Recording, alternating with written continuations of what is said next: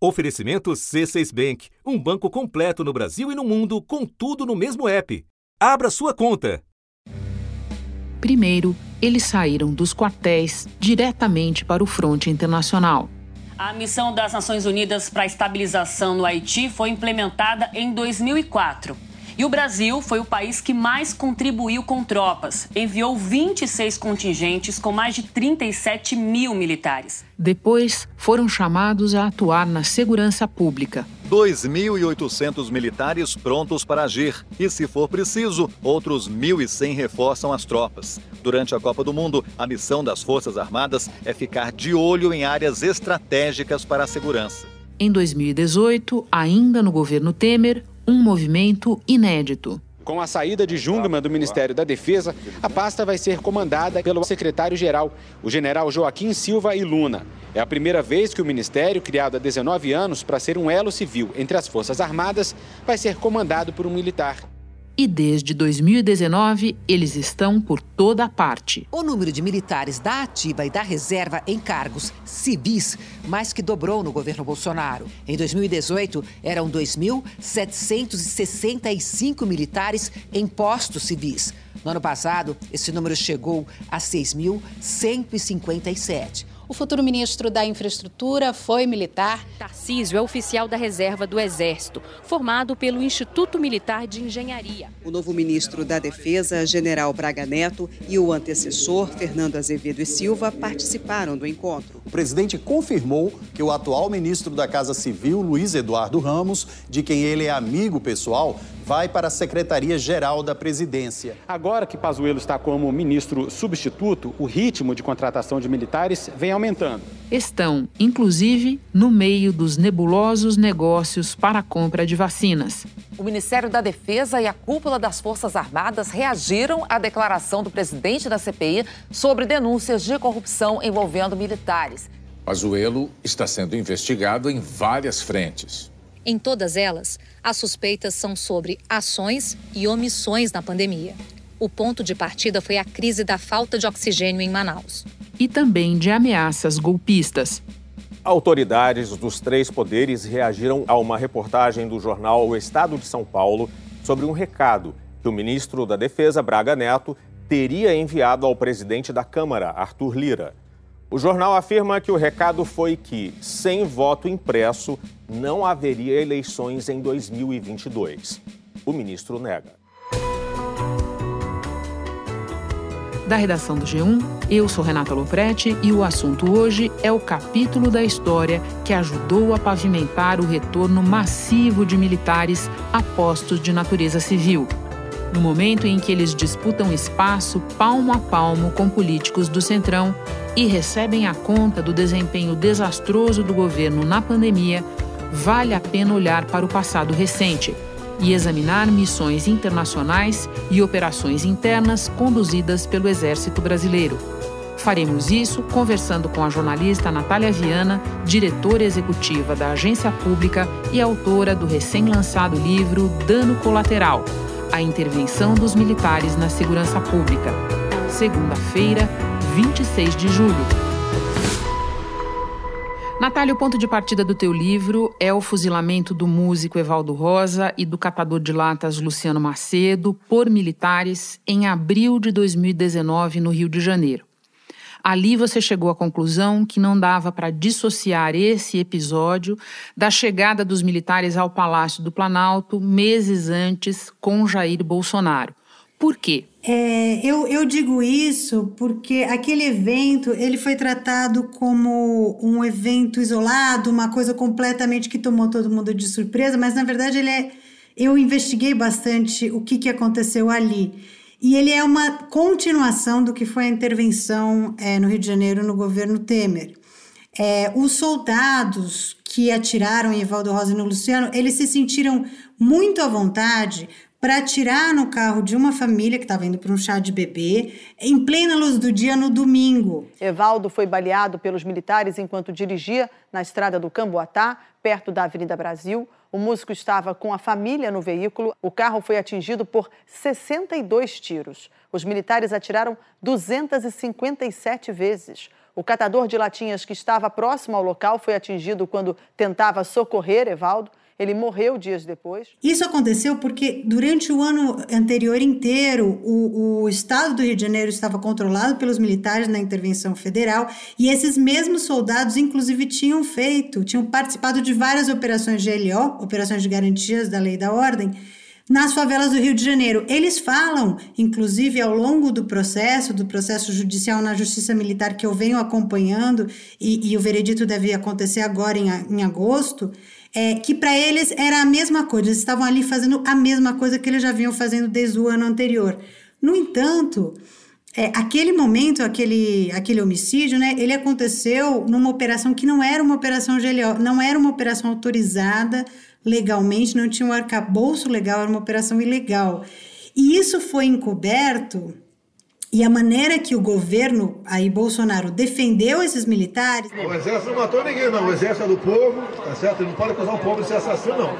Houve um incidente, houve uma morte, lamentamos a morte de um cidadão é, trabalhador, honesto. O, o vice-presidente Mourão falou foi foi um, um erro, erros acontecem muito por conta do papel que os militares já estavam é, atuando em várias, não só na segurança pública, mas também na política brasileira. Para mim, isso tudo começa com o aumento das operações GLO no Rio de Janeiro, no governo Lula e no governo Dilma, na época em que começava aquela é, a, a política de pacificação das favelas. Começou-se a usar muito mais o exército para fazer operações de GLO, ocupando favelas inteiras, começando pelo Alemão, depois foi para Maré. Depois, durante os mega eventos, essas GLO se multiplicaram e quando chega o governo Temer, elas uh, se multiplicaram muito e houve a intervenção federal. Temer autorizou o emprego das Forças Armadas para a garantia da lei e da ordem no estado do Rio. Se vai, se faz a garantia da lei e da ordem quando as forças tradicionais de segurança não dão conta do recado. Aí se pede a ajuda do Exército. Então, por um decreto a partir de hoje até o dia 31 de dezembro deste ano, o Exército tem poder de polícia no Rio de Janeiro e vai poder atuar na segurança da população. Foi a primeira vez é, na história democrática do Brasil que houve uma intervenção de um Estado por um general que colocou outro general diante da segurança pública. Então, para mim, uma coisa completamente ligada à outra. Para aqueles soldados, no meio de um domingo de sol, se sentirem tão à vontade a ponto de atirar naquele carro, isso só acontece porque isso já era muito normal para eles, já era muito normal na, na, no dia a dia do Rio de Janeiro. É bom a gente lembrar que esteve à frente daquela intervenção o general Braga Neto, hoje no Ministério da Defesa. Né? Mas você mencionou a Justiça Militar e é sobre isso a minha próxima pergunta. Porque no livro você identifica um padrão de opacidade, de impunidade mesmo, em casos de danos colaterais, estou usando o jargão dos próprios militares, e falando de mortes de civis em operações conduzidas por militares. O que é que as tuas apurações a respeito do modus operandi da justiça militar revelam? Eu comecei essa investigação através, é, publicando reportagens na agência pública, é, e isso começou, eu comecei a investigar esses casos quando houve a, a, a intervenção federal em 2018, quando houve o caso do Evaldo Rosa, eu já tinha investigado, já tinha inclusive revelado e publicado vários outros casos muito semelhantes. E o que acontece é que há um padrão muito claro. É assim que ocorre, eu levantei 35 casos de mortes em que há fortes indícios de, de que foram causadas pelos militares. Em nenhum desses casos os militares foram punidos.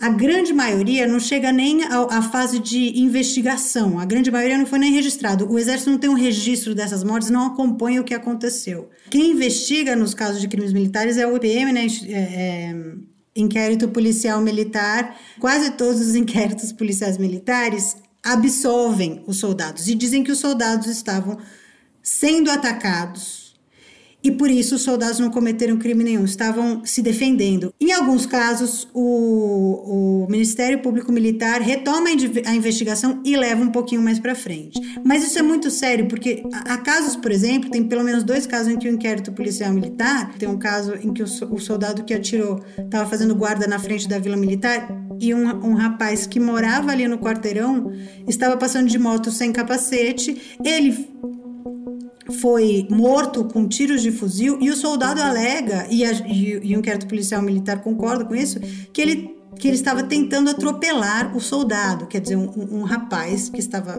do lado da sua casa, sem capacete, de chinelo, andando na sua moto, tentar atropelar um soldado armado de fuzil. E as versões, elas são todas assim, elas são versões bastante é, estapafúrdias mesmo. É, no caso do, do Evaldo, assim que acontece o fuzilamento, o, o Exército, Comando Militar do, do Leste, é, publica uma nota dizendo que dois criminosos foram, foram atingidos. Não eram dois criminosos, eram dois, dois civis, dois pais de família, inclusive, que foram mortos. E um, um, um carro com uma família dentro. Só depois o, o Comando Militar é, do Leste muda a sua versão, porque ali várias pessoas testemunharam o que aconteceu. Luciana Santos, a viúva do músico Evaldo Rosa, morto em abril por militares do Exército, quebrou o silêncio Sábado agora meu esposo faz aniversário. Da forma que meu filho perdeu o pai, ele só teve direito a sete anos, morti do lado do pai. Deus, eu perdi o meu amigo! Eu perdi o meu melhor amigo, gente! Tenho 42 anos, eu nunca vi aquilo na minha vida. Era tanta cápsula, tanta cápsula. Era tanta coisa dourada pelo chão. Nos poucos casos que vão parar na justiça militar, a justiça militar absolve soldados, ela é muito corporativa.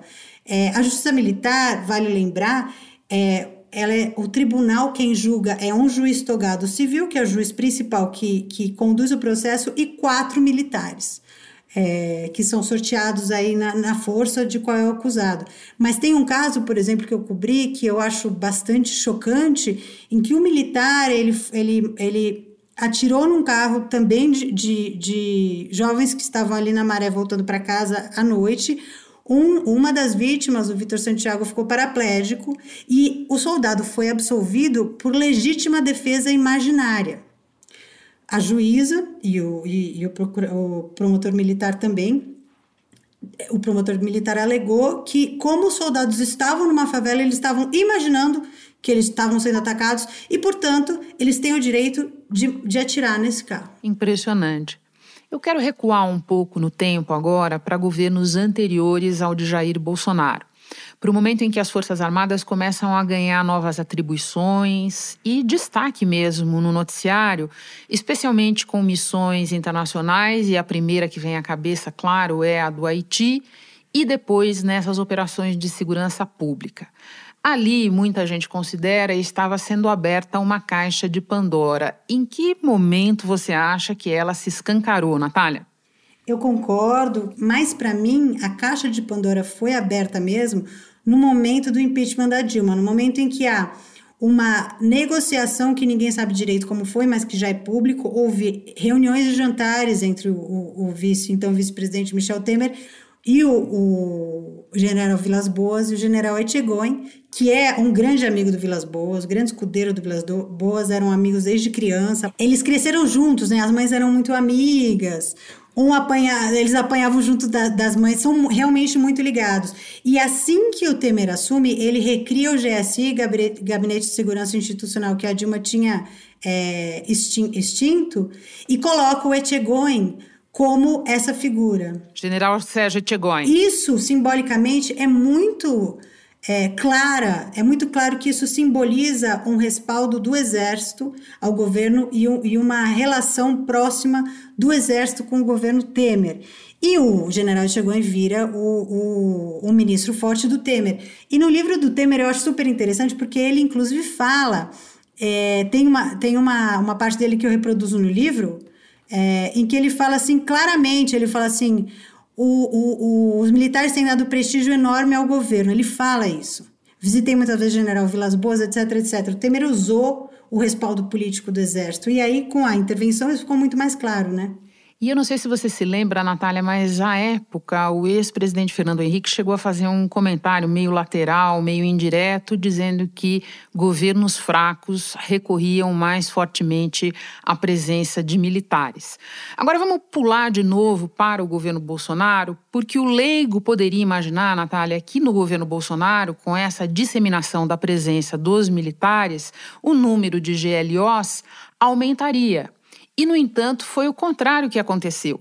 De novo, eu vou te pedir que explique por quê. De fato, o Bolsonaro, nos dois primeiros anos, ele, é, é, ele autorizou mais ou menos metade das GLOs que, que o Temer e a Dilma, acho que foram só sete. Isso é justamente porque o meu maior argumento é que esse é um governo de militares. É, os militares, eles veem é, que é atribuição constitucional é, do Exército, das Forças Armadas, atuar na segurança pública.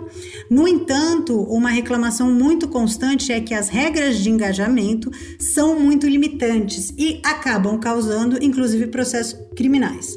É, eles se articulam e pedem, e pedem inclusive abertamente, que se mudem as regras de engajamento para que, se você utilizar o exército numa operação GLO, os soldados possam matar. É isso. É, e o, Traduzindo para português claro, é isso, né, Natália? Traduzindo, que é o tal do, do excludente de licitude, né? O, o governo Bolsonaro, inclusive, fez um projeto de lei para excludente de licitude em GLOs que permitiria que um soldado, se ele fosse empregado, por exemplo, numa favela do Rio de Janeiro e visse alguém portando qualquer arma um fuzil, pudesse eliminá-lo, pudesse atirar nele e matá-lo, mesmo se ele não tivesse sido atacado. Então, você nas favelas do Rio, como você tem muitos meninos portando fuzis, se, se o exército entrasse lá para fazer uma operação, poderia executá-los todos. Então, é, é, isso é obviamente apresentado pelo governo Bolsonaro com o respaldo de todos os militares que estão é, ali no, nos ministérios, né? A visão deles não é que eles não devem agir em segurança pública, mas que eles têm que ter a proteção legal necessária para agir como um exército age dentro do território nacional. E o exército é feito para matar, isso a gente sabe, né? Importante lembrar que não se trata de guerra e que são alvos civis. Natália, tem uma outra frase do então comandante do Exército, general Vilas Boas, dita logo depois da eleição de Jair Bolsonaro, que você destaca no livro e que eu acho que ajuda a explicar o que você está trazendo para nós aqui. Ele diz, naquela época, que o chamamento de militares para ocupar cargos em outras áreas é a volta à normalidade Natália, que volta e de que normalidade ele estaria falando? Pois é, o, o general Vilas Boas ele foi realmente muito importante. Ele é o grande, ele é o grande artífice de tudo que está acontecendo hoje. Ele decidiu, quando ele era comandante, que o exército deveria sair de uma postura, que era uma postura que havia sido adotada desde o começo da redemocratização, em que o exército era o grande mudo. O exército não, não se pronunciava sobre questões nacionais. E ele decidiu que o exército tinha que ser ouvido com normalidade sobre questões nacionais, porque ele, e, e aí Etchegoin com certeza e o, e, o, e o alto comando dele, acreditavam que eles estavam sendo alijados de tomadas de decisões importantes é, para o país. Que alguns acordos internacionais que o Brasil estavam assinando, eles deveriam ter sido consultados, por exemplo, o Tratado Internacional de, de Minas Terrestres, por exemplo, é um desses exemplos e que eles não estavam sendo é, é, consultados e eles também dizem que foram alejados pelos governos que eles consideram de esquerda, né? Governo é, FHC, governo Lula e governo Dilma. E eles deveriam voltar a ser ouvidos com naturalidade. Então, toda essa estratégia de voltar a, a de atuar no Twitter, se pronunciar, aquele tweet, isso tudo é muito bem pensado. Quando ele diz, inclusive, que ele discutiu com todos os outros generais, tem muito a ver com como é que funciona. Isso faz parte de uma estratégia, não é uma coisa impensada. Vamos lembrar para quem nos ouve que agora nós não estamos falando mais dessa frase do Vilas Boas pouco depois da eleição do Bolsonaro, e sim do tweet, como você diz, com o qual ele ameaçou o Supremo caso mandasse soltar o ex-presidente Lula, àquela altura líder das pesquisas, né? Exatamente. A manifestação do comandante do Exército foi feita em duas mensagens numa rede social. Sem citar o julgamento do habeas corpus do ex-presidente Lula pelo Supremo, o general Eduardo Vilas Boas disse que o Exército brasileiro julga compartilhar o anseio de todos os cidadãos de bem de repúdio à impunidade e de respeito à Constituição e se mantém atento às suas missões institucionais. O general termina perguntando quem está realmente pensando no bem do país e das gerações futuras e quem está preocupado apenas com interesses pessoais. Então, assim, isso já é um avanço muito maior do que estava acontecendo antes. O, o que ele quis dizer é isso: para ele, a normalidade é o exército ser ouvido nas grandes questões nacionais faltou, com, faltou combinar com os civis, né? Tanto que a cada novo passo há um grande escândalo com razão, porque o que está acontecendo hoje, e aí o que a gente viu, né, essa semana com a notícia. A reportagem afirma que o ministro da Defesa condicionou a eleição do ano que vem ao voto impresso. No dia 8 de julho, o presidente da Câmara, Arthur Lira, do Progressistas, recebeu um duro recado do ministro da Defesa, Walter Braga Neto, por meio de um importante interlocutor político. O general pediu para comunicar a quem interessasse que não haveria eleições em 2022 se não houvesse voto impresso. De acordo com o jornal, ao receber o recado a portas fechadas, Lira disse a um seleto grupo que via aquele momento com muita preocupação porque a situação era gravíssima. A reportagem diz que Lira considerou o recado dado por Braga Neto como uma ameaça de golpe e procurou Bolsonaro teve uma longa conversa com ele no Palácio da Alvorada, em que disse a Bolsonaro que não contasse com ele para qualquer ato de ruptura institucional e que não admitiria golpe. Isso é uma consequência de, dessa retirada, dessa saída do quartel, dessa, de, de, dessa retomada do Exército em participar da vida pública. E isso foi uma decisão do general Vilas Boas. Natália, você mencionou o incidente mais recente envolvendo o ministro da Defesa, general Braga Neto. Eu colocaria aqui também na nossa conversa as muitas confusões em que os militares estão envolvidos por causa da gestão desastrosa da pandemia e eles ali dentro do Ministério da Saúde. E, apesar disso, eu sei que você tem a, o diagnóstico de que eles irão com o governo Bolsonaro até o fim, seja qual for o tipo de desfecho. Por que é que você chegou a essa conclusão? Porque justamente o que está acontecendo no governo Bolsonaro é um desenvolvimento do que já vinha, já vinha acontecendo antes. Eles acham normal, eles acham que, principalmente os generais da reserva, são são capacitados, podem ajudar a discutir o, o, futuro do país e estão discutindo, estão participando.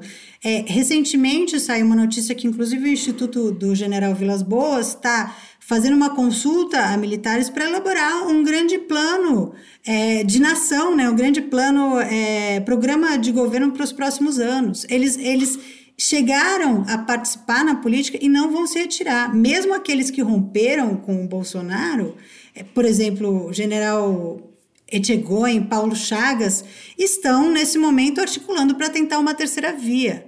Eles estão vendo muito naturalmente o seu papel. E eu não vejo nenhum deles é, falar que não, está na hora da gente voltar a ser o grande mudo. Então, pelo que você diz, não convém ter grande expectativa de que os militares abdiquem por livre e espontânea vontade de governar retornando ao papel que a Constituição prevê para eles, certo?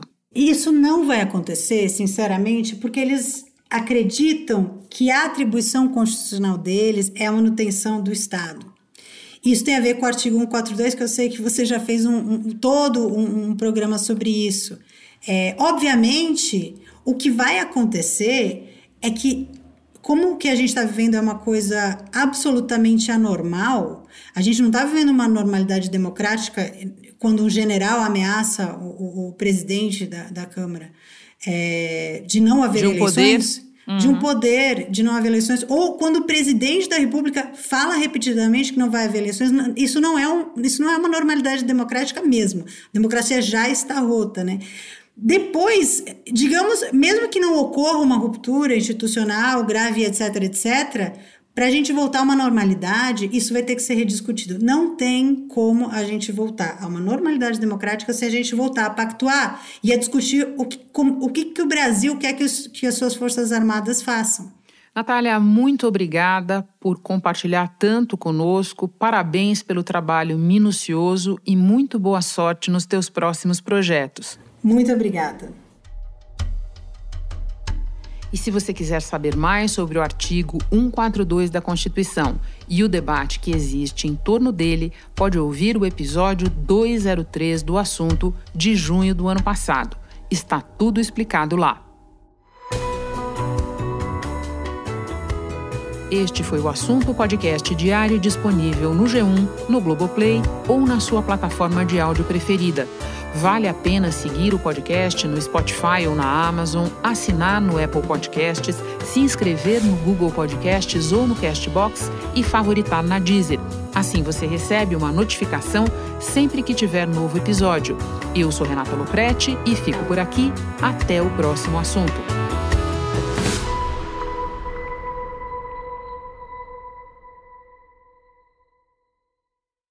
Você no topo da experiência financeira que um banco pode oferecer. Escolha um banco completo no Brasil e em qualquer lugar do mundo. Abra sua conta no C6 Bank.